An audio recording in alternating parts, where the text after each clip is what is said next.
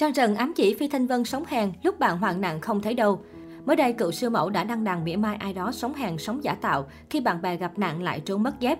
Với bài đăng của Trang Trần, nhiều người đã mạnh dạn chỉ mặc điểm tên Phi Thanh Vân. Nhắc đến Trang Trần, chắc hẳn ai ai cũng biết cựu siêu mẫu là người nổi tiếng nóng tính, nghĩ gì nói đó, thẳng thắn bậc nhất trong showbiz Việt. Cũng vì thế, mỗi khi có chuyện gì ngứa mắt cựu siêu mẫu không hề đắn đo, mà trực tiếp lên Facebook cá nhân của mình bày tỏ quan điểm. Mới đây, cựu siêu mẫu bất ngờ đăng tải trên trang cá nhân dòng trạng thái với ý mỉa mai người nào đó sống hàng sống lỗi. Lúc bạn bè gặp nạn thì không thấy tâm hơi. Trang Trần viết, bạn tốt là như thế nào? Lúc mình sai thì im lặng, cho mình hứng. Lúc mình bị xúc đi, ngồi mới lên Facebook, thương khuyên can ngăn, bạn cái lờ. Dù trong bài viết cựu sư mẫu không hề chỉ đích danh bất kỳ ai, nhưng qua cách cô đăng tải bài viết, cư dân mạng đã mạnh dạn chỉ mặt điểm tên nữ diễn viên Phi Thanh Vân. Một số tài khoản đã để lại bình luận thâm thúy ghê em biết nói ai rồi nè. Anh biết em nói ai nè, chắc là cái bạn PTV nghe.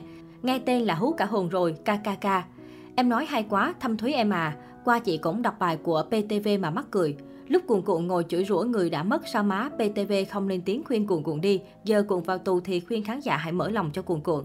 Chắc bà Phi Thanh Vân rồi, sáng đọc cái bài mà chối quá, bạn bè chán, lúc hoạn nạn không thấy đâu, giờ lên nói triết lý. Sáng ngày 5 tháng 4, Phi Thanh Vân khiến cộng đồng mạng hoang mang khi đăng tải bức tâm thư dài trải lòng về nữ đại gia Bình Dương Nguyễn Phương Hằng sau khi bị bắt tạm giam để điều tra. Theo đó, nữ diễn viên cô gái xấu xí tiết lộ rằng cô và bà Nguyễn Phương Hằng có mối quan hệ thân thiết, thường xuyên nhắn tin và gọi điện tâm sự với nhau về những câu chuyện trong cuộc sống lẫn công việc. Chị ơi, em gái thương chị, thương những lúc hai chị em điện thoại tâm sự với nhau hàng giờ, thương những cảm xúc và những giọt nước mắt chị rơi khi kể trong những buổi chốc sâu tại Đại Nam. Nhưng trên tất cả những việc ấy, em cũng rất hiểu tâm tính chị. Vì dù chơi với chị vài năm nhưng em luôn là người lắng nghe chị thật nhiều, hiểu những nỗi niềm của chị. Bên ngoài nụ cười rạng rỡ ấy lại là một trái tim đầy đau thương và hoài niệm. Con người chúng ta sinh ra lớn lên già cả rồi bệnh tật và mất đi, tất cả là các bụi lại trở về các bụi. Đây cũng là quy luật bất di bất dịch của một kiếp người, sinh lão bệnh tử vốn luôn là như vậy. Nhưng nếu như không có những sai lầm đáng tiếc đi quá giới hạn cuối cùng, thì ở tuổi trung niên chị của em đã có những bước thăng tiến nhất nhì trong cuộc sống hoàng kim tại Việt Nam. Chị biết không, em nghĩ mình sẽ giấu kín bí mật này, nhưng vì đã từng là người em út chơi trong mấy group chị em gái, hôm nay lòng trắc ẩn của em thật sự xót xa khi liên tục đọc các bài báo chị bị rơi vào vòng lao lý. Như rất nhiều lần em đã chia sẻ với học viên và khán giả, hãy tuyệt đối tránh để bị rơi vào trường hợp 1.000 trừ 1 bằng không. Nghĩa là 1.000 điều bạn làm đúng, nhưng chỉ một điều bạn làm sai thì tất cả đều chỉ nhớ đến việc bạn làm sai và hoàn toàn quên đi những việc xưa kia bạn đã làm đúng. Điều xấu nhất là khi phạm pháp một tội danh nào đó.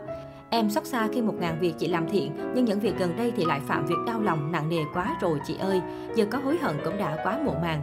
Ngẫm lại thời gian trôi đi như thoi đưa, không biết bao giờ mới về với ngày xưa, để rồi mấy chị em lại hẹn hò nhau tung tăng ăn uống, kể cười đùa hát hò đến khi say lân lân nhẹ nhẹ, cùng ôn lại những kỷ niệm có buồn, vui sướng khổ, có điều ngây thơ trong trắng chưa vướng bụi trần đường đời của các chị em.